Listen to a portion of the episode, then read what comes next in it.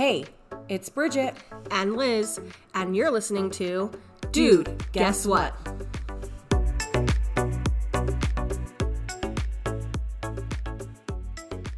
Hey, hey guys, it's episode 34. Yeah, and today we have a very special guest. Kyrsten Hello, Is hello. on- is on the podcast today, and uh, we're kind of just gonna, Liz, what's up? What's been up? Like anything crazy? Anything crazy? Well, my days are pretty monotonous, but great all the same. Um, but today, oh shoot, what did I do? I don't I honestly can't remember. Um, this last week, but today we went to um Ryan's family's like Halloween party Mm-hmm. down in Provo, and we literally just got back from that. Um, I So- coaxed you into going to church. yeah, Bridget coaxed me into going to church today. I called her like in my pajamas at like 11:30 and she's like, You're not gonna go to church. I was like, I wasn't planning on it. Should I? and Yeah. Bridget was like, You need to, you need to have blessings. And I'm like, oh shiz, you're probably right. Yep, that's uh, that's what little sisters are good for, right? hmm Especially Bridget. She tells you how it is, which is good, but also annoying. Everyone needs a sister like that. no, I know. On the way, speaking of like that kind of stuff, on the way home, we Ryan and I were just like ch- chatting about you know life and whatever, and um, we are talking about like how we always like razz each other, you would tease each other in front of people, and Ryan was like, "Man, are you gonna like roast me on the podcast today?" And I said, "No, I'm not gonna do that today." And he was like, he's like, yeah, I'm the only person you make fun of. And I was like, I also make fun of Bridget. so yeah, Bridge, you're my other person. Yeah, I'm just an easy target. That's for sure. Mm. Yeah. So okay, sorry, sorry, sorry. Now I'm gonna get back to what we were doing. We were at Ryan's family's Halloween party, and Sarah gave us one of um, Levi's old costumes, and it was a little dragon. And so we dressed Robbie up in that little dragon costume, and he just it's like so big on his head. It was like kept coming over his eyes, and he'd be like, like trying to see. Did he hate it? No, he didn't hate it. He just was just like, what is what is this? My God.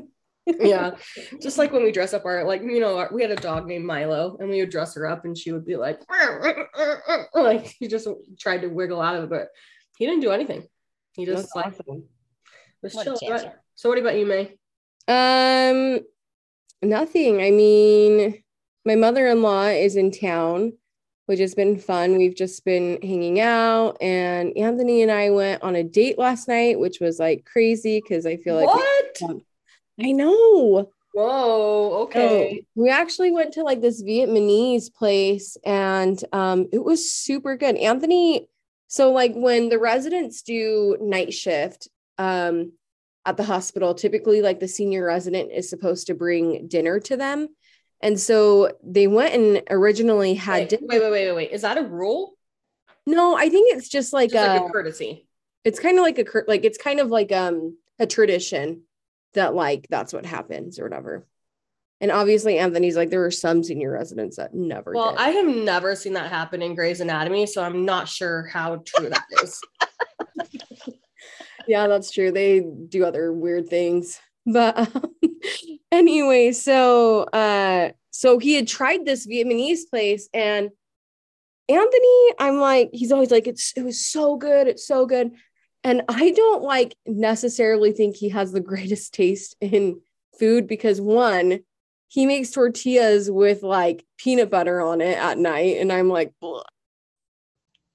and What- that's like has- serial killer behavior yeah, like no, I'm saying he has he gets tortillas and No, puts I understand the concept of tortilla and peanut butter together. Blech. yeah, I know. And and so anyway, and yeah, I mean he Like grew up on times. eating Domino's every week and like cold cut sandwiches. So and he ate Totino's pizza in college. So his like food critic is eh. You know what though? I'll tell you something. Last week we went to t- to uh, Costco, and they have tons of samples right now, and they were sampling those little to- whatever Tostino, Totino. What is it called? Totinos? Totino's. Like the little mini mini ones, mini pizza bites. Home, that girl got me, dude. I bought an entire box of them, and I came home and I tried them, and I was like, bro, these these are actually. I don't know. I was hungry.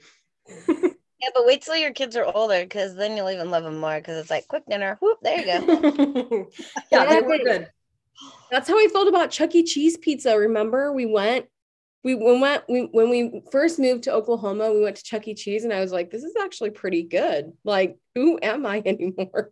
That's my husband's favorite pizza, actually. And at first I was like, really? Chuck E. Cheese? Did you But- try it? Oh, yeah. We've had it multiple times. It's not bad at all. I don't think it's bad. I don't think it's bad at all. But anyway, so we went to the Vietnamese place. It was actually super good. So it's like restored my faith in Anthony. But tonight we did, um, we just like, you know, we went to church, hung out with family today, and um, I made a nice dinner and I made bread today. And um, then I we carved pumpkins. Oh, you did?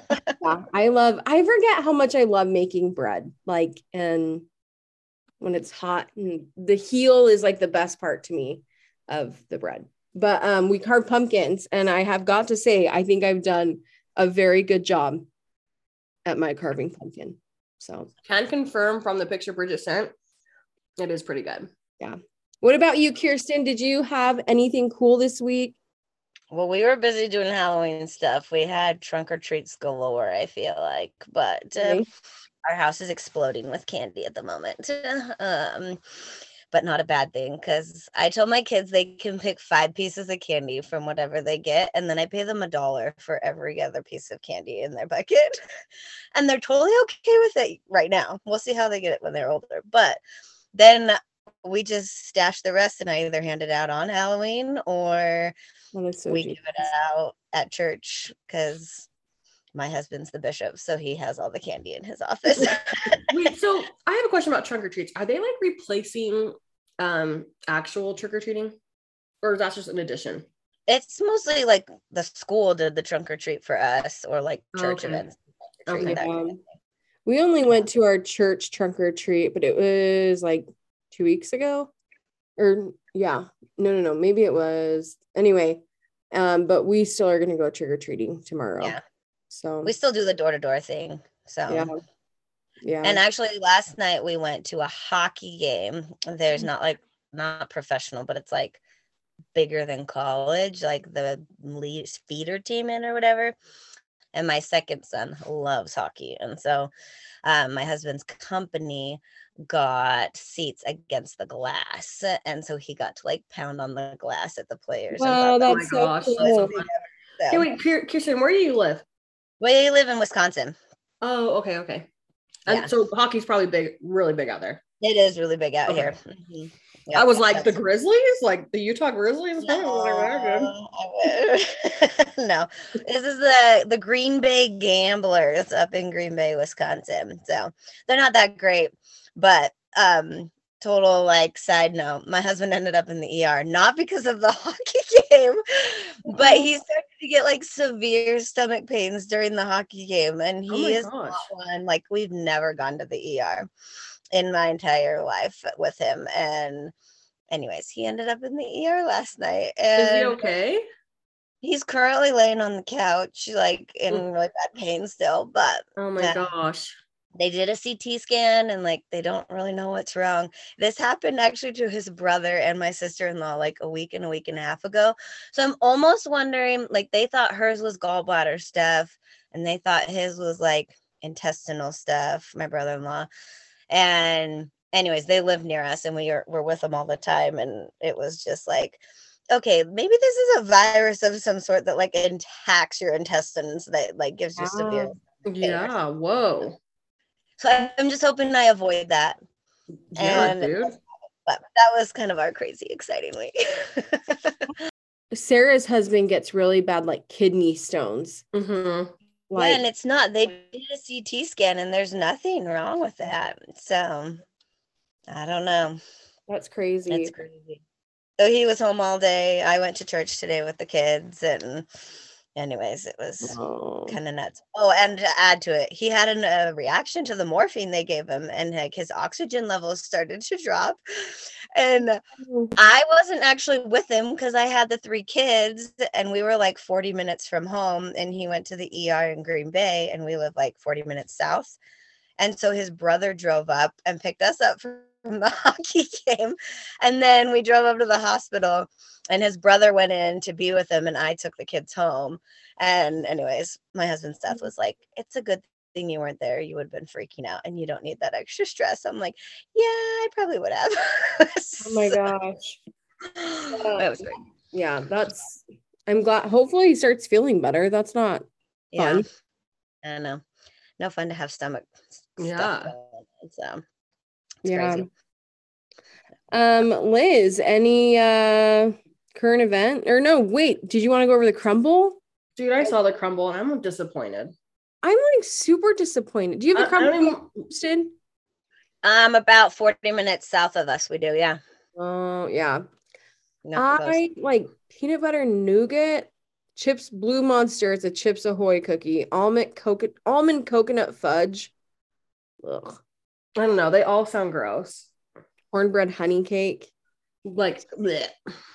Couldn't yeah. they have done something like a Reese's? Like everyone loves Reese's during Halloween or something like yeah. that. I'm surprised they didn't do something like that. Yeah. Like, I don't know. Or have like a spooky treat, you know? yeah. Yeah, I mean, don't the sugar cookie does have a bat on it, so or maybe you can't see it. Dang it. Anyway, but whatever, it's fine. I'm not gonna get him anyway. I just always am like waiting for that chocolate cup thing to come back. I know. The cookie cup. Yeah. Oh well. Dreams, uh, Yeah, keep dreaming. I know. Hey, I know a girl who's like way up high in Crumbl. I can put a word in for you. Oh my gosh, please do. Yes, please do It's like the Jack Jack cookie from Disneyland. from Disneyland. We talk It about it came literally out- like on every this is single what podcast. happened. It came out last January, and that was when I had COVID. Like our whole family got COVID, and it came out, and I was like, I can't taste it. I was so sad because I knew I knew that it would taste good, but I couldn't taste it. Um, current event, Liz. Current event is that Gisele, I don't know how to say her last name, and Tom Brady got divorced, bro. I just don't. I don't get like his whole. He had like retire or something had happened last year where he said he was done being a football person, and then Well, didn't you see those memes? It was about him like saying like he's like I'm gonna retire, and then he retires and he spends like a week home with being at home with kids, and he's like, never mind, I'll play football. like, yeah, I saw that. saying, like it's easier to play football and get like beat up than like stay at home with your kids all day. I would kind of agree with that sometimes. I would, I would, yeah, definitely agree. Yeah, I'm not surprised. Um, I don't know. I'm just, it's crazy. They were together for like 13 years, I read, or something. It's a long time in Hollywood. Sad. Yeah. All right. Well, um, today we are going to be talking to Kyrsten. She is our guest speaker on, and I'm super excited because I seriously love Kyrsten. She and I work for Chatbooks, and she was like my, well, she was my leader, but it's basically like your boss.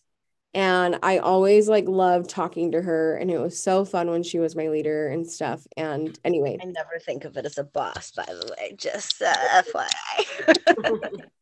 anyway, but I'm super excited to have her on. Um, but this is definitely like a trigger warning because this is going to be about um pregnancy and infant loss, right? Or in, yeah, infant anyway.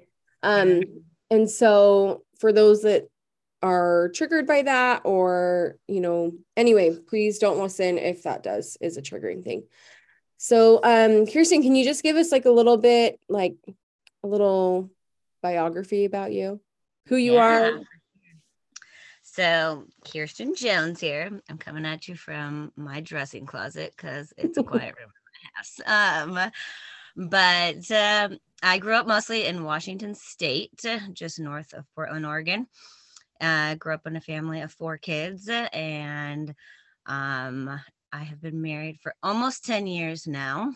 And Um, my husband and I have lived in six different states and moved 12 times. Holy cow.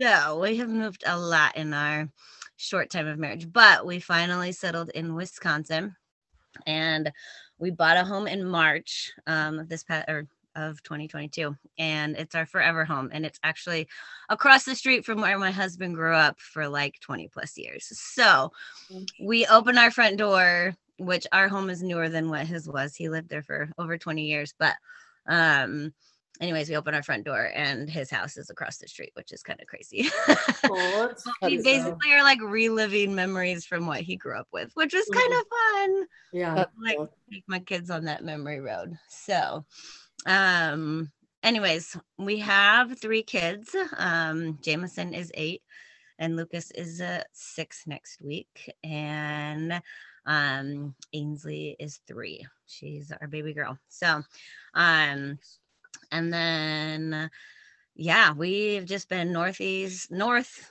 southwest, east coast, all the everything. So kind of cool. I have, like Bridget said, worked for Chatbooks. That's where we know each other, and it'll be eight eight years. Yeah, eight years in January. Wow. It's That's so crazy. crazy. That's so long. It is long. I've been working since my oldest was nine months old, so it's just been the perfect home. You're like the one of the OGs. Like I know. crazy. There's only like three of us left. I feel like, but so um, anyways, um, kind of. Yeah. Anything else you want to know about me? I don't know. no, Um, I mean that's great. I just I guess too, like to start us off, kind of um just give us a little bit of a background of like your story in terms of um pregnancy loss and everything that has kind of gone on so that we can know about it. Yeah. So um a lot of people ask like is it hereditary? Um so I grew up with four kids like I said I'm the third of four and my mom had three miscarriages. Um one was her old first and then one between her second and third so just above me and then my younger brother was a twin and she miscarried the twin. Um so I kind of I grew up knowing about miscarriage, knowing about that kind of stuff. Um, and first off, I have to apologize if I get emotional about it, just because it is something that's sensitive to my heart as well, obviously. Um, but um, kind of background, I didn't really think too much of it. My older sister, um, with her first, she had Turner syndrome, and so when with that, it's just a chromosomal disorder that if they survive birth, then they usually don't live very long. But um, my niece passed away at 24 weeks gestational. And so I had that experience when I was 16, where my sister actually wanted me to come to the hospital and like hold her and like Mhm. meet her and everything. She never lived past birth, but like, you know, still a body and everything that way. Yeah. Um, and so I remember that being 16 and it was, a- it always stuck with me. And so we had our first, no complications. He was 41 weeks and three days. The little beast came out huge. And, Oh. uh, anyways, uh, tore me to pieces. I never actually, after my first, we kind of joked because I was like so destroyed down there that I was like, am I ever going to have children again? And like, uh, just because as moms can feel like it just was Yeah. hard of having your first. So, um, we had our first, and we had moved uh, to northern Michigan. Um, my first was born in Nevada, and um, he was in 2014. And then we'd kind of figured we wanted kids like every two years. That was just kind of what our thoughts were. Um, but as it went on, um, at about 19 months, we got pregnant again, and we were excited. And Jameson was super excited to be a big brother, as a 19 month old can comprehend. Um, and, anyways, um, I went in for my 10 week appointment and didn't think much of it, just went in as a normal appointment and they couldn't find a heartbeat. Um, and that was our first loss. Um, the baby had only grown to eight weeks, three days. And Oh. I honestly, I for the first time in my life, like I didn't get married till I was 26 and I'd been through a bunch of breakups and been engaged and thought I'd known heartbreak, but like that really was the first time that I felt like my heart was so broken that I had like lost something that was a part of me. And Mhm. anyone who's had kids can relate that like the kid is a part of you from day one that you find out, right? Like Mhm. you feel that child, you love that child no matter what. And so um that that was hard. We were in northern Michigan, no family was around us. Like we it was right before Christmas actually. Um it was December 21st that we found out.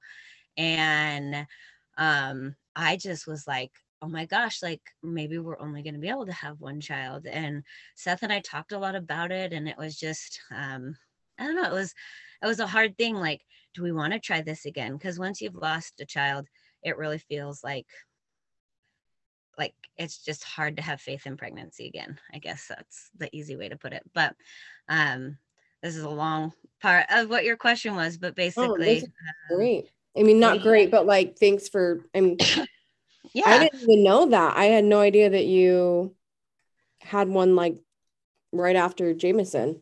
Yeah. Um, and so then we we actually were supposed to go to grad school. Well, we did go to grad school, and I was due in July that next summer of 2015 or 2016. And uh anyways, we ended up moving to Oklahoma for grad school. And we ended up moving in July. And that was the first time I felt like, well, maybe the second time in my life that I felt like for me on a personal level that like God was aware of timing of our life because we didn't know that Seth was going to go to grad school at that point when we miscarried.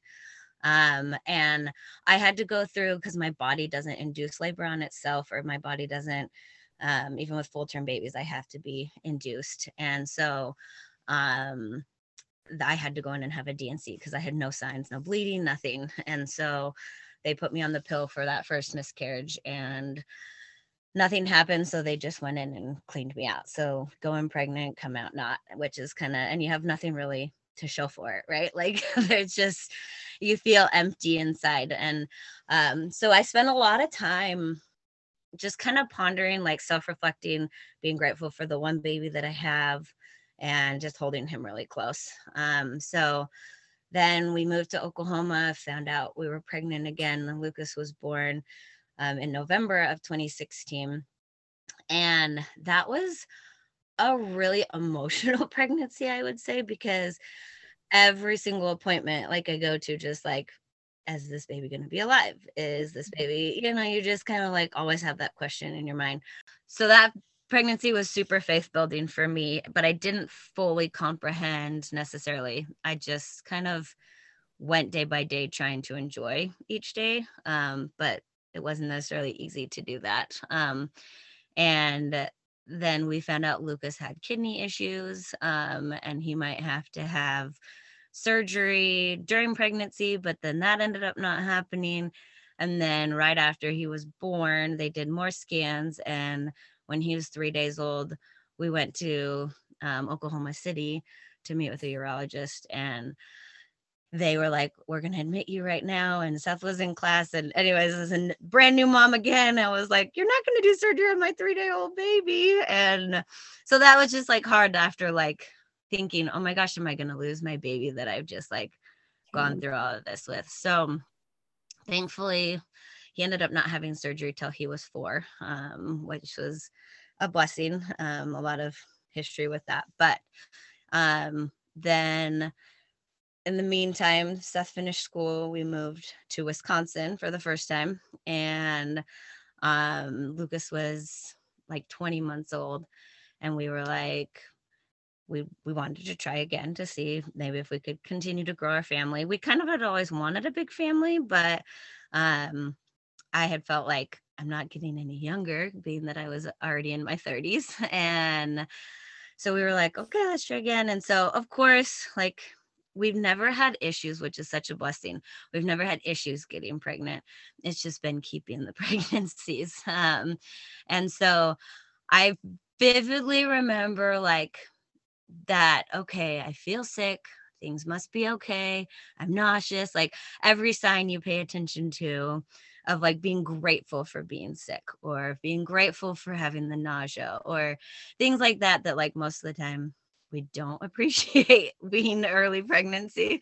Um, but anyways, we ended up, Jameson was so excited. He was four at the time. So he really did comprehend like mommy was having a baby. And we always included our kids in that process because we're a family and we want them to be a part of it. And so my father-in-law came to watch them and again went in for my TED week, no sign of anything. Um, and I remember, I don't think you were on my team at the time, Bridget, but um, Britt was on my team and Jen was on my team. And I remember um, them like all sending messages like, it's going to be great. Everything will be fine, you know, like all that. And went in for the 10 week again and no heartbeat for the baby. And I just was like, you've got to be kidding me. Like, this can't be happening again.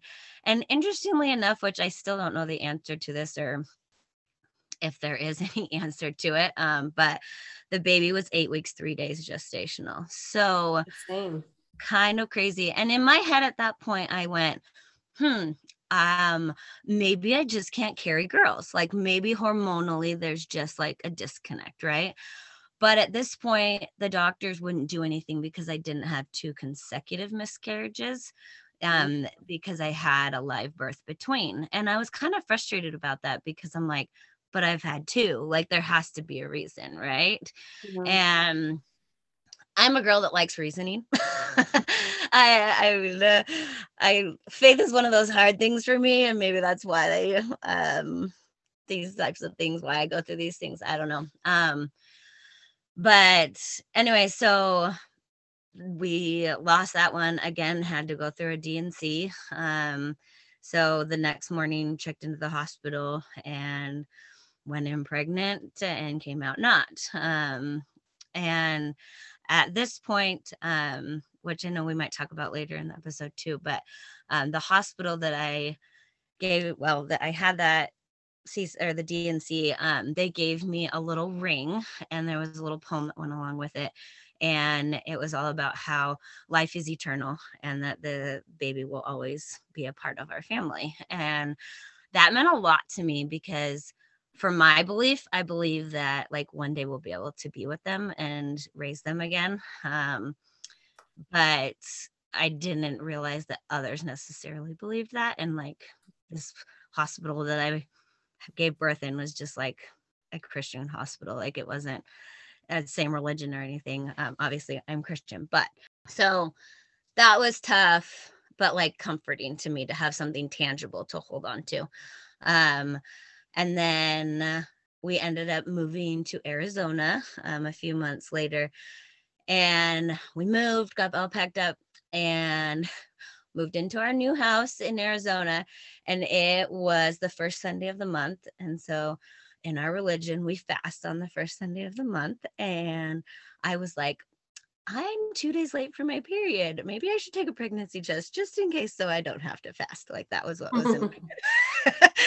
and um and so then I like it wasn't one of those things that like we were wanting to be pregnant again because I really wasn't. Like that was really hard for me and it was really hard for the kids. Um especially Jameson to like experience that and kind of rewinding he he was in the car with my husband one day and he's like, "Well, dad, like do we get to name this baby or like what happens to this baby?" And my husband was like, "Well, the baby's still ours. Like we don't know if it's a boy or a girl, but um, hopefully eventually we'll be able to raise the baby in heaven. And Jameson just like the faith kid that he is, he's such like a strong kid. He was like, Well, it was a girl, and this is her name. And he like blurts out her name. And I was like, uh okay. So like Seth Kinselman tells me that, and I was like, Well, I guess that's her name. Like that's what we don't know, but like for him, if that helps him, then by all means, like I don't want to dash what he believes and what he's Mhm. feeling.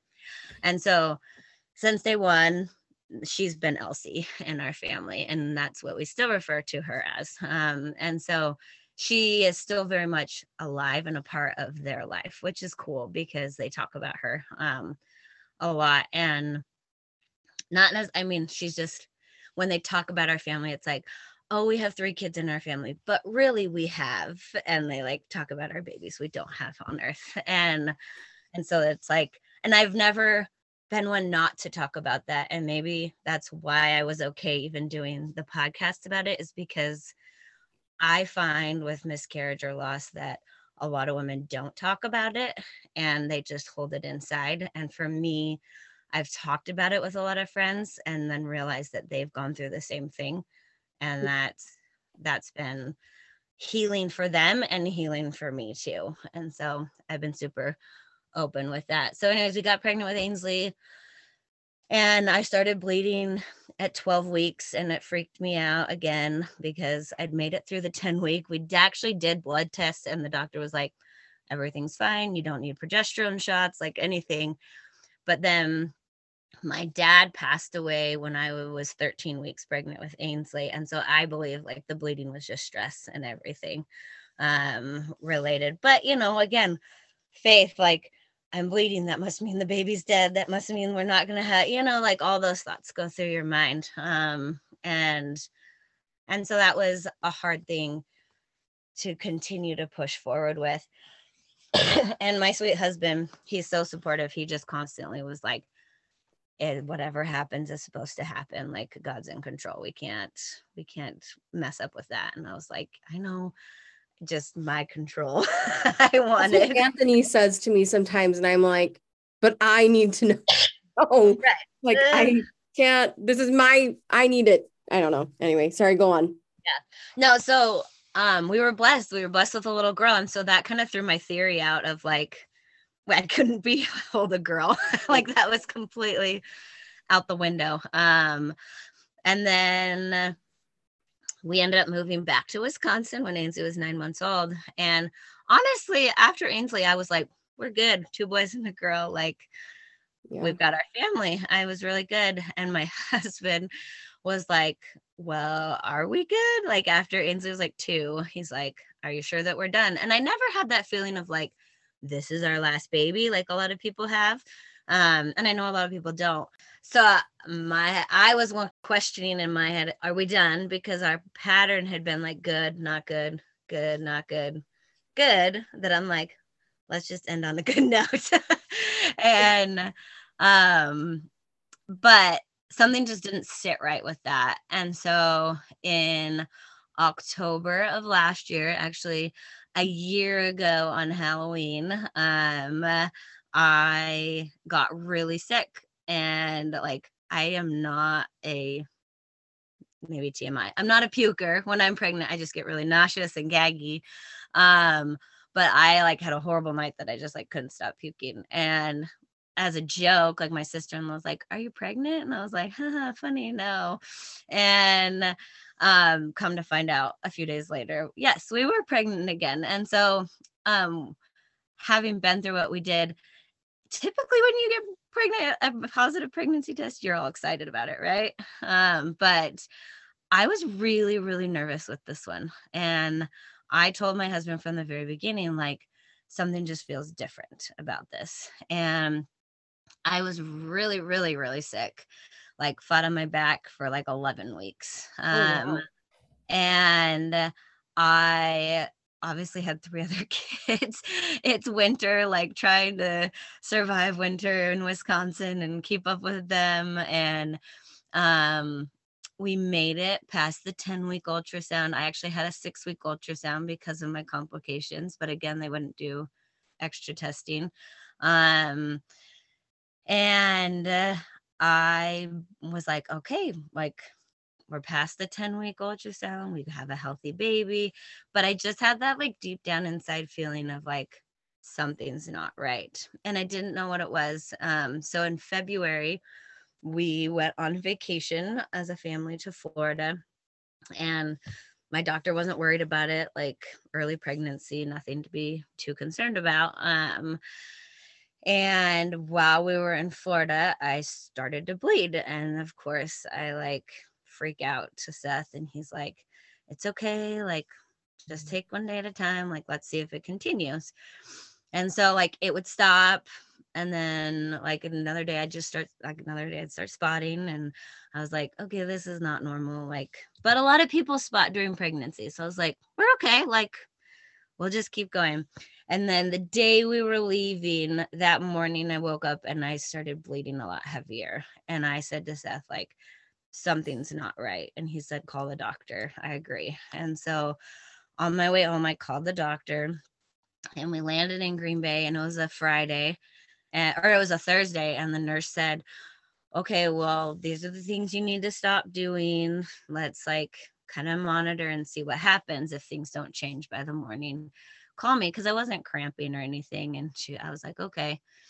Um, and so by this point, I was almost 16 weeks pregnant. And um, I was, I don't know, in my head, I was like, okay, maybe it's just that something's wrong and everything will be fine once this passes. Um, and um, then we went through the weekend because it slowed down again.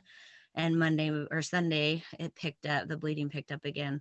And so I called the nurse on Monday morning. Seth left for work. I took the kids to school and um, the nurse said, let's get you in for an ultrasound just to check. I'm coming at one o'clock. I was like, okay. So uh, I called Seth. I was like, hey, can you meet me at the hospital at one o'clock? And he's like, oh, I have a client. I won't be able to be there. And I was like, it's okay. Like I've done ultrasounds by myself. Like no big deal. So I dropped my little one off at my sister-in-law's and I headed to the hospital. And Seth ended up meeting me at the hospital. And I was like, What are you doing here? And he's like, I just felt like I needed to be here. And I was like, Okay. And he's like, But it's fine. I just want to be here for you. And I was like, Okay. And um we went in, had the ultrasound, and immediately I saw the little fetus all curled up, and I couldn't, like, having known what it looks like before, I couldn't see the flutter, which you always look for in your baby. Mhm. And uh, then as, as soon as the ultrasound tech like put the probe on me, she was like, "Just so you know, I can't say anything. You'll have to like wait till we're done, and then the doctor will talk to you." And I'm like, obviously, I know what that means, you know. Yeah. Mm-hmm. And so like Seth was sitting on the bed with me and I just looked at him and he, like we both just started crying because we knew immediately. And I just said to the ultrasound tech, I'm like, I don't see a heartbeat. And she's like, neither do I. And um I was like, I know what that means. And she's like, I know. Um and she's like, but let me just keep doing some measurements and see like what we can find. And so they measured everything. Baby was like 13 weeks, four days. And um, and so I don't know, it was a whirlwind at that point because I was past 12 weeks. It was a different experience. I couldn't Mhm. just go in and have a D&C. And literally, Seth in my life, we felt like just did like a total flop at that point. And like she gave us some time and I obviously lost it and could like non-controllably stop crying. Um, and then she's like, "We're gonna take you up to labor and delivery, and then the doctor will come talk to you." And I'm like, "Why am I going to labor and delivery? Like, that's where babies are born." Little did I know that I actually had to go through full induced labor with this one. Um, and so that was a different experience because we had to choose do we want to see our baby or not? Whereas before, we never had that option. Um, and so those moments were hard um, trying to figure out what life would look like after that. Um, and did we want to see our baby? Do we want to know if it was a boy or girl?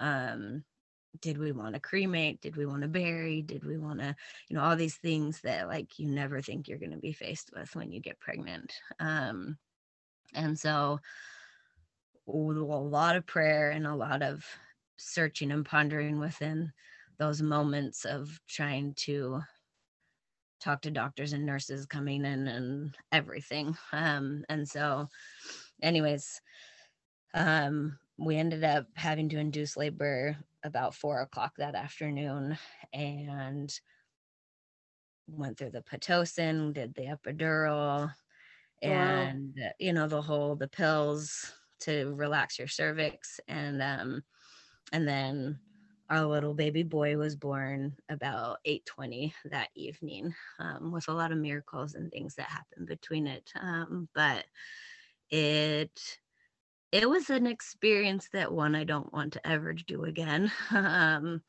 but pretty miraculous to see even at 13 weeks that this little baby has toes and fingers, Aw. a little penis, eye, eyes, ears, nose, everything, right? Like he was Yeah. about six inches long. Um, and I knew for me at that point that it was like, this is a child, like this is my child, and this one baby is a part of me. My husband had the experience of cutting the cord still because you have to go through that as well. Um, Really? and it just it was a very spiritual part of our life but very difficult too um, and we did get to spend as much time as we wanted with him that was our choice um, and and i'm grateful we did because um, there were moments that it was i would feel like weren't necessarily real to me unless i had had that moment and i know there's people that choose not to and i completely respect that too um because it's hard it's really really hard um but that's kind of been our journey um and believe it or not we're actually expecting again and now 22 weeks pregnant Wow. And so we're now expecting a little girl march 1st um so That's every- exciting. it is exciting. So the end on a good note that way. Yeah. Um, but it's this pregnancy has definitely been the most faith building, trusting in God experience that I have ever had after having our little boy in February. We named him Carter. Um, and I every day I'm just grateful to be able to carry this little one. And that was what my decision was when we decided to even try to have another one is I said I just have to put my faith in God that if I'm supposed to have another one that like it's his will not mine. And and I had to be okay with that. Um and so I have to be every day and I just am thankful each day that I'm am pregnant and I was very very sick with her for a long time Bridget knows. I've talked to her about that. I know But- it's like crazy to hear this because I remember even talking to you. I think you were in Florida and or maybe it was like right before you went and then I remember when you texted me when you were you knew that you were going to be delivering your baby then. yeah. And I just, it's just so heart wrenching because I've never experienced that. And like, and I guess that kind of like brings me to a question for you is like, how can we, like, I guess, how do you, uh, like support people that are that are going through something like this you know i'd ask myself the same question especially having like seen my sister go through it and stuff um because it's hard to relate when you know haven't like in any situation in life but like you i know a lot of my friends are like i have healthy babies like i almost feel guilty asking or saying anything right? Or like what do i even do? And for me and I know it's different for everybody, but for me, I felt like the best thing that people can do is even to just like send a text to be like, I just want you to know I'm praying and loving for you. And I can't even tell you like countless times how many people have reached out, especially like right after losing Carter. Um, like the th- things that I'd randomly get in the mail or um, the texts I would randomly get that it was just like, oh my gosh, like people care and people are thinking about me and and that means a lot and like I know that you don't necessarily understand what I'm going through but there's things in my life or even for me that I don't understand that you're going through right? And like and we all have those things but that doesn't mean we can't be there to support each other through those hard times still. Um and so i just always feel like even a little thinking about you or a quote or something like that is very helpful for me Yeah. So on the flip side of that, then what's something um, people shouldn't do?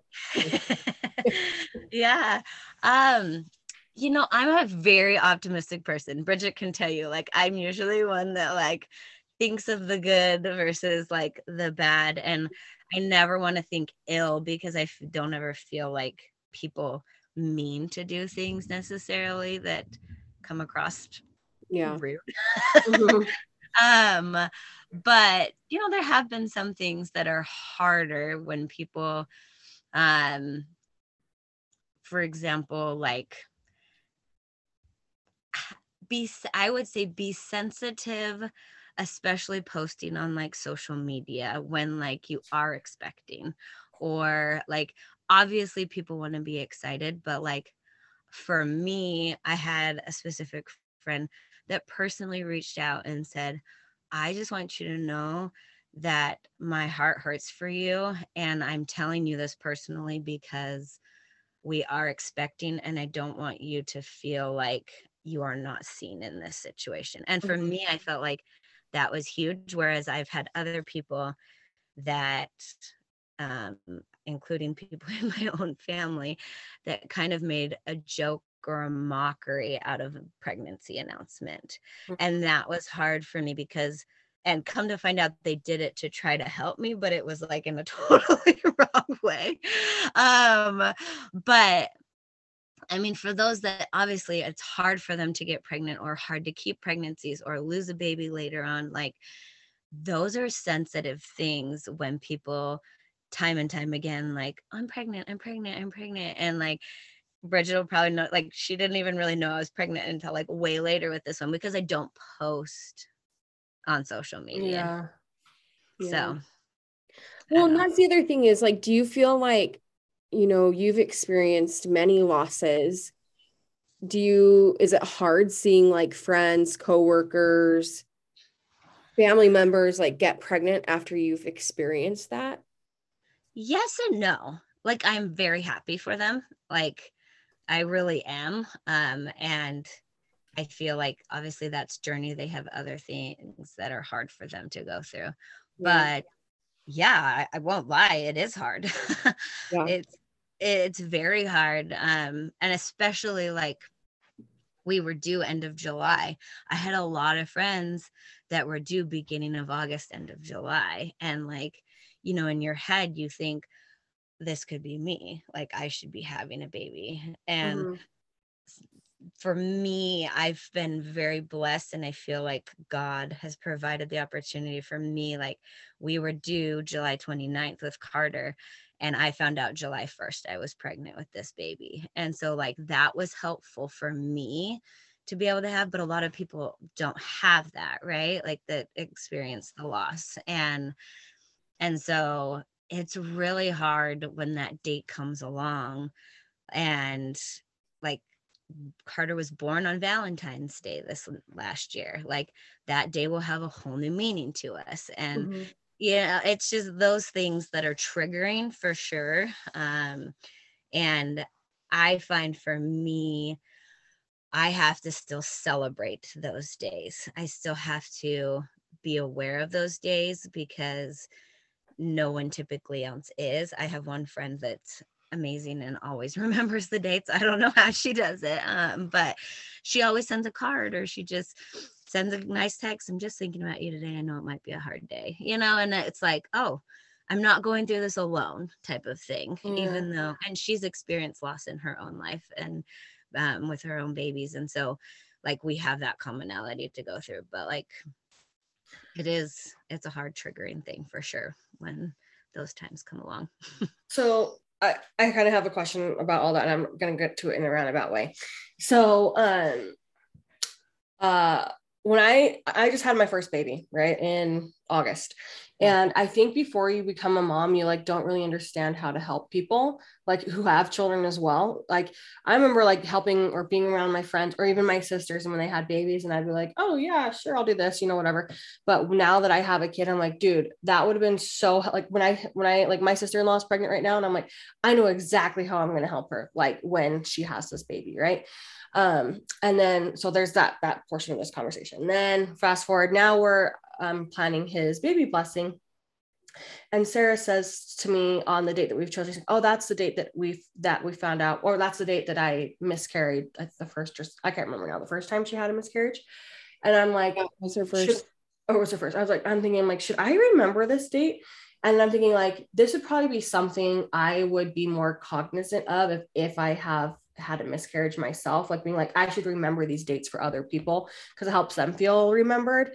Um, but so I guess my like with both of those things, thinking like you don't think about it until you've gone through it yourself, like marriage or miscarriage. Like, do you feel like people should be remembering dates or like um Or do how does like that it? impact you? Do you like it? Yeah. Um, I guess maybe this isn't the answer. I don't know. There's probably no perfect answer because everyone's different. Um, but for me, I guess it depends on the person. Mhm. And true. I I think it depends on like our relationship, right? Like if it was my mom, I would fully expect, yeah, like it would mean a lot to me if you remembered that. Maybe even my sisters. Now I would not like like you said you didn't realize that that was Sarah's situation and like I don't blame you for anything be- that situation because like you haven't been through it, right? And like Mhm. but for her that might be meaningful for her sisters to be like hey i'm thinking about you during this time Mhm. um but you might think more of like oh the time of when you actually miscarried and lost the baby right like Mhm. so the timing in your head might be different and so for me i've loved when people are like now tell me when you are going to remember your baby or tell me what you're doing to remember your baby or you know those types of things because like for me i don't necessarily like yes i remember when i would be due but the time that's more sensitive to me is when i had that baby when Mhm. that baby when i found out so like july of 2016 or december of 2014 you know like those dates um and february of last year like Mhm. those will be the dates that we as a family remember our children and so Mhm. I guess Okay. it one, it depends on the person, and two, it depends on the person who's been through that Mhm. and what maybe maybe some people don't even want and they just want to grieve it on their own like that. That yeah. maybe do. And that's the hard thing with this situation and loss is like anything with death, like everyone grieves differently, right? Like I mean, I lost my dad in my 30s. Like, I'm going to grieve differently than someone who's loses their dad either as a teen or in their 60s or, you know, Mhm. whatever. Like, everyone grieves in a different way. Some people don't want to talk about it, and other people want to talk about it. And I find it's healthy to talk about it because it's not good to hold those things inside. But in your situation, like, especially since Sarah's your sister, like, I would say, hey, I know this was probably really hard for you. Like, what could I do to help? Or would this be something that would be meaningful to you to remember this date? Mhm. Right. Mhm. And, um, and even just that might be meaningful. And she might be like, oh, you don't need to do that. Like, don't even worry about it, you know? right. And that's probably something I would do. But like, still to even just have like a message of, hey, I'm thinking about you this day. Because you do remember those dates as a mom. You remember your kid's birthday. You remember those, you know, you remember those special times as a mom. And you remember the hard times too. So Yeah. Right. does that answer that? Yeah. No, that was good. That's a good answer. Yeah, and um I guess kind of along like those lines of um how you've dealt with loss. Like do you feel like others kind of had certain expectations of you like with your emotions and feelings of of those specific losses and like did did that influence the way that you've you grieved those losses? yeah. I mean, my eight week old losses at 10 weeks pregnancy, like, were different. And I felt like people actually viewed those differently than when I was 14 weeks pregnant or 16 weeks pregnant. Had the baby was almost 14 weeks. Um, they're like people almost expected me, I feel like, to be depressed and to be down and to just like I don't like don't get me wrong and I don't want you to take this the wrong way like it was very hard and it was very difficult for us as a family to get through but like having the faith that we did and relying on for us our savior jesus christ like that for me i was like i'm not going through this alone. And even and going along with that like my husband like i feel like in a lot of these situations husbands get forgotten about whereas like Mhm. this baby's just as much his as it is mine. Yes i held it. Yes i had to deliver it. Yes my body went through this. But like it's just as much a part of him as it is a part of me right? Mhm. and and so sometimes it was hard for me even to see like i'd get all the gifts or i'd get this treatment or i would do this and it was like but what about him like he's going through this too and and so we had to like he doesn't like to talk about it where i like to talk about it and i mean even when i did this i'm like just so you know i'm doing this and he's like well you know that's going to make our life like really public i'm like this is going to help me and help other women and he was Mhm. like, like i'm hoping and he was like okay well that's fine if that's what you want you know like that's Yeah. just how he handles it and so and i honor that like i completely respect that because Mhm. it was just as hard for him to watch me go through it and for him to experience that like he was by my side the entire time and i've never experienced that side of it right like that Right. was he he loves me more than anyone on this earth and to see me go through the pain and the heartache and the the brokenness that went on for me like that's hard for a husband to deal with too and Right. and so well yes we're talking about this i just want to bring that up too like that expectation of like how i might act or how he might act he might seem completely fine but that doesn't mean he's hurting not hurting itself Right. you know Right. so and everyone like everyone deals with it differently so Right.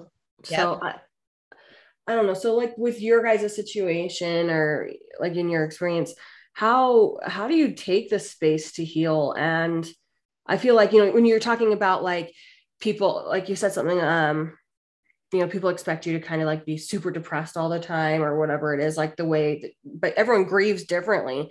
So do you think like the grieving process like or your own grieving can prevent healing? Like those anyway those questions are combobulated but Yeah, I mean, I feel like people take the grieving when they need it, right? Like there were multiple times in the first few weeks that it was like there were just those moments that my kids because that also brings on a whole new element. I have an 8-year-old that like he'll remember this experience now like Mhm.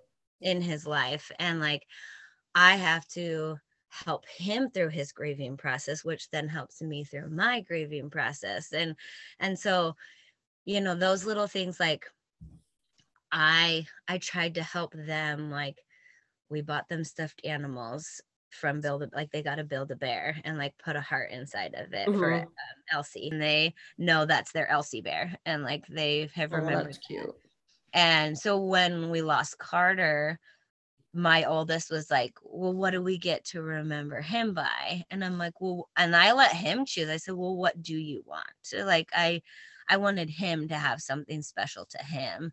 And so he got to choose and then Lucas got to choose what he what animal he wanted. And they all chose a special stuffed animal and that's their Carter stuffed animal. And like Aw. and so they keep them on their bed like that is their special their special little animal to help them remember their sibling by um and so like that was helpful for them to be able to grieve that way um but for me I had people give me so like again the hospital gave me the little ring. I actually keep them on my neck. That's why I keep playing with it. Um but I have three rings that are on my neck that help me remember my babies that are always with me and they lay by my heart, which is just special to me because that's something um that is nice for me to remember them by. Um I also had someone else give me a bracelet that's in Morse code that says until we meet again. Um, and that was probably one of the most meaningful gifts aside from my necklace that the hospital gave me because it was like another physical reminder. I wear it on my wrist, but it's not something so like where people will necessarily ask me about it but if the conversation comes up then like i'm not i'm okay talking about it type of thing Sure.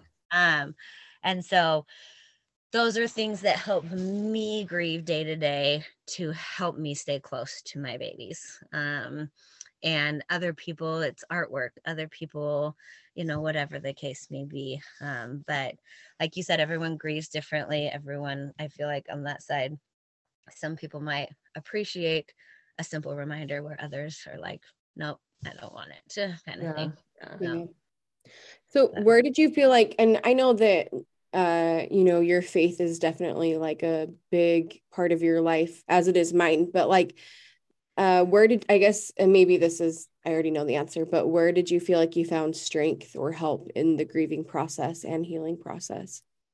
um yeah definitely my faith like first of all my savior jesus christ um but then also with my husband um uh, like it it brought us so much closer as a couple to be able to go through that hard time together um and i know some people might not experience that but like for us it was kind of all we physically had to hold on to each other um and of course then i have the blessing of the kids that i do have um and just it maybe this is bad but like it helps me to treat them differently because i have experienced losing the kids that i want to raise and so it's helped me treat the ones that I do have a little differently because I want them to know without a doubt how much their mom loves them.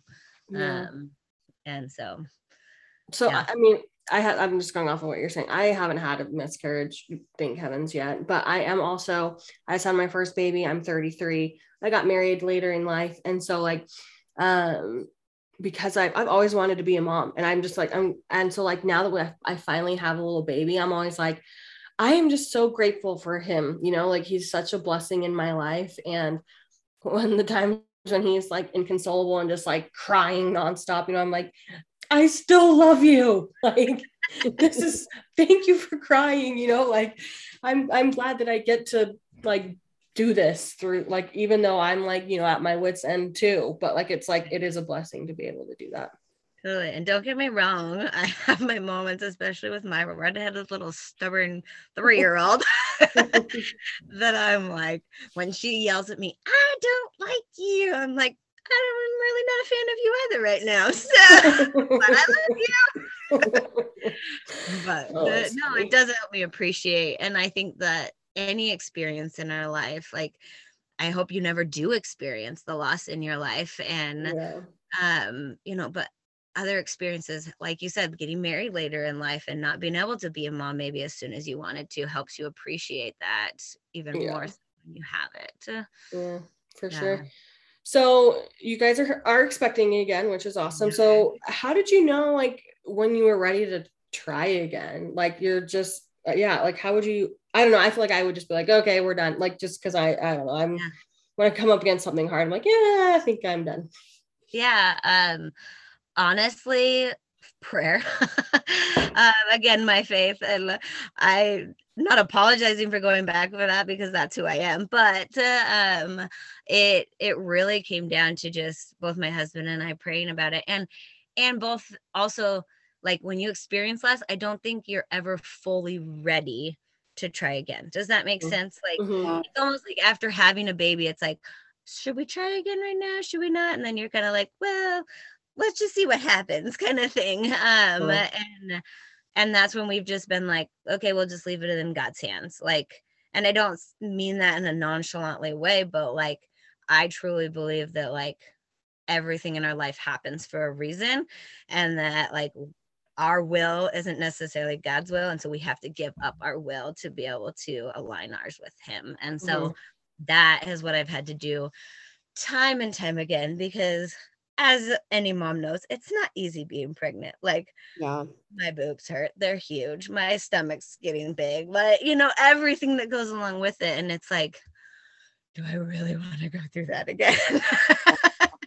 Sure. and and so you know like it's just I don't know if I ever would have been fully ready had it not just been like I have to be okay. And it hasn't like necessarily happened right away when we've wanted to have a baby again. Like it's taken a few months. And so sometimes I've been like, okay, maybe it's just not God's will. And and then it would happen. And so it was like, okay, maybe it is.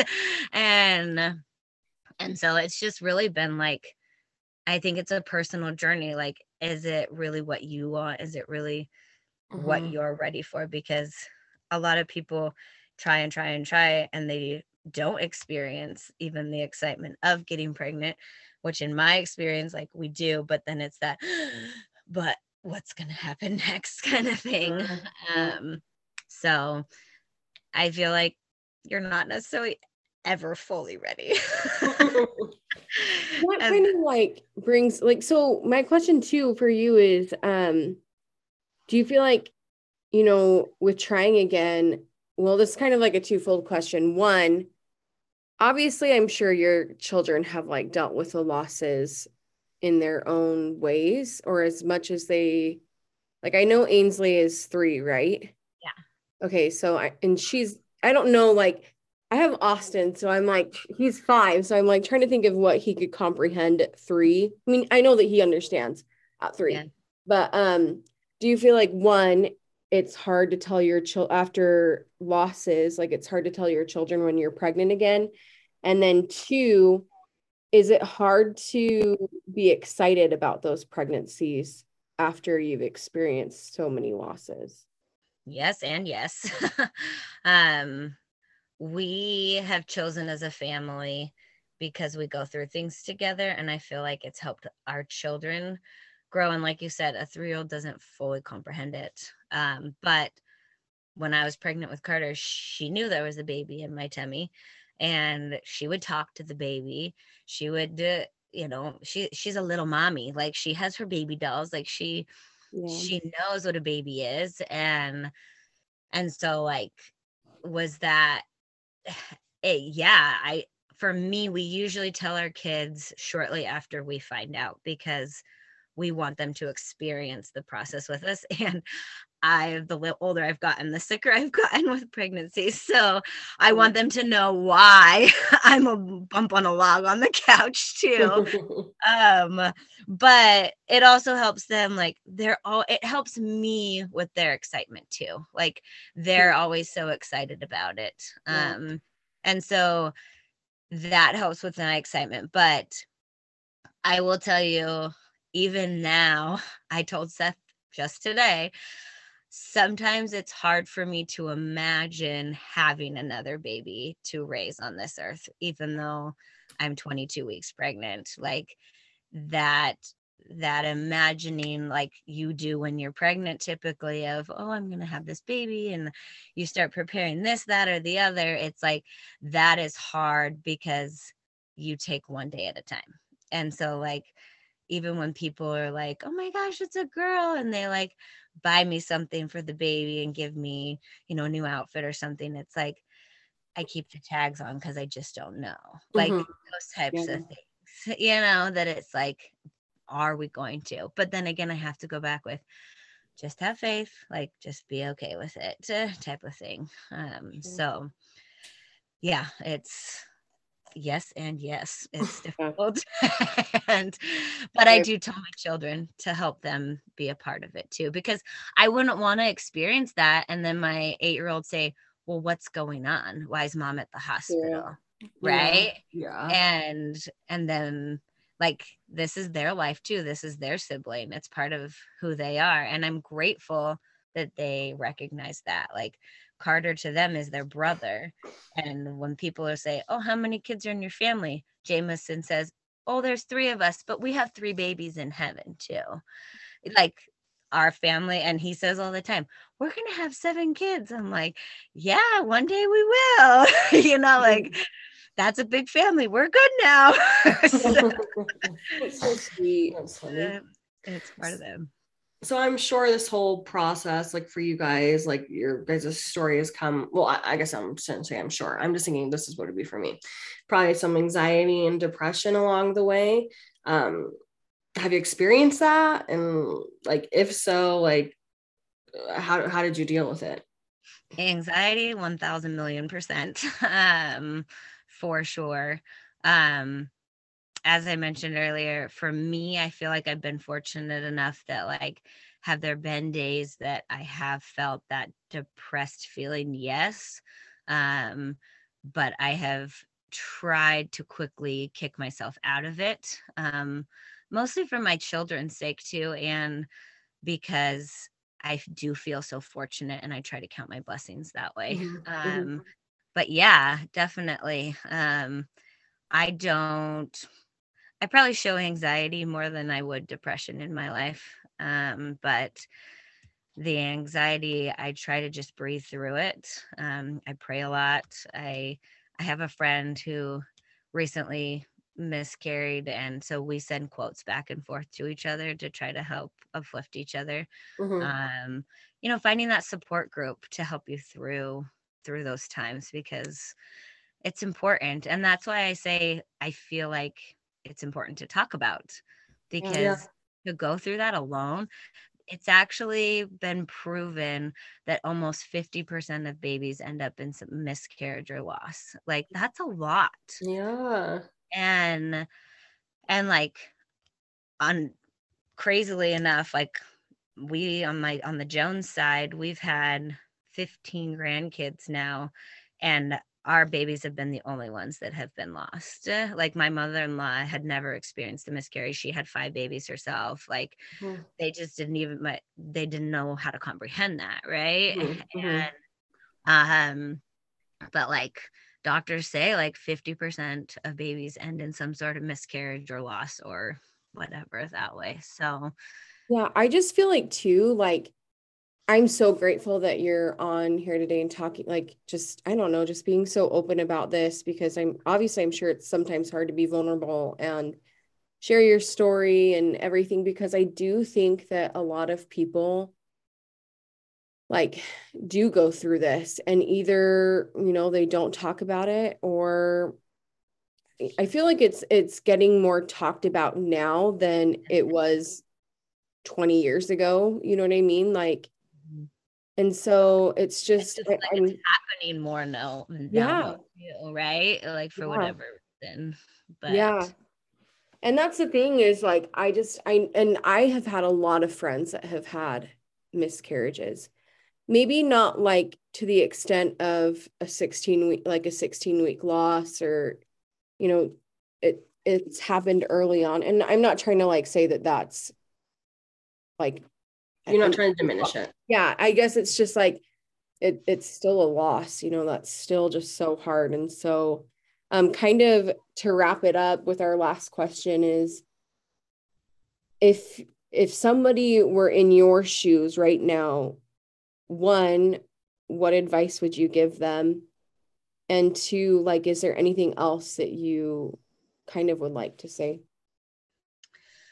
I think my biggest advice would probably be whether you have a faith that you believe in or whether you don't, to find that support group for yourself. Um, whether that's, you know, your husband or whether that's friends that have gone through it or maybe even friends that haven't. Um, because I will tell you that you very easily can go down the depression slide and can become a very, very hard, dangerous thing, especially if you don't have other children to still be a mom to. Um, and so I would say, one, find a support group that you can rely on and can help you through the day to day hard things, especially early on, like in any sort of loss, like it's especially hard those first few months. But then when those time frames, those anniversaries, whatever come along,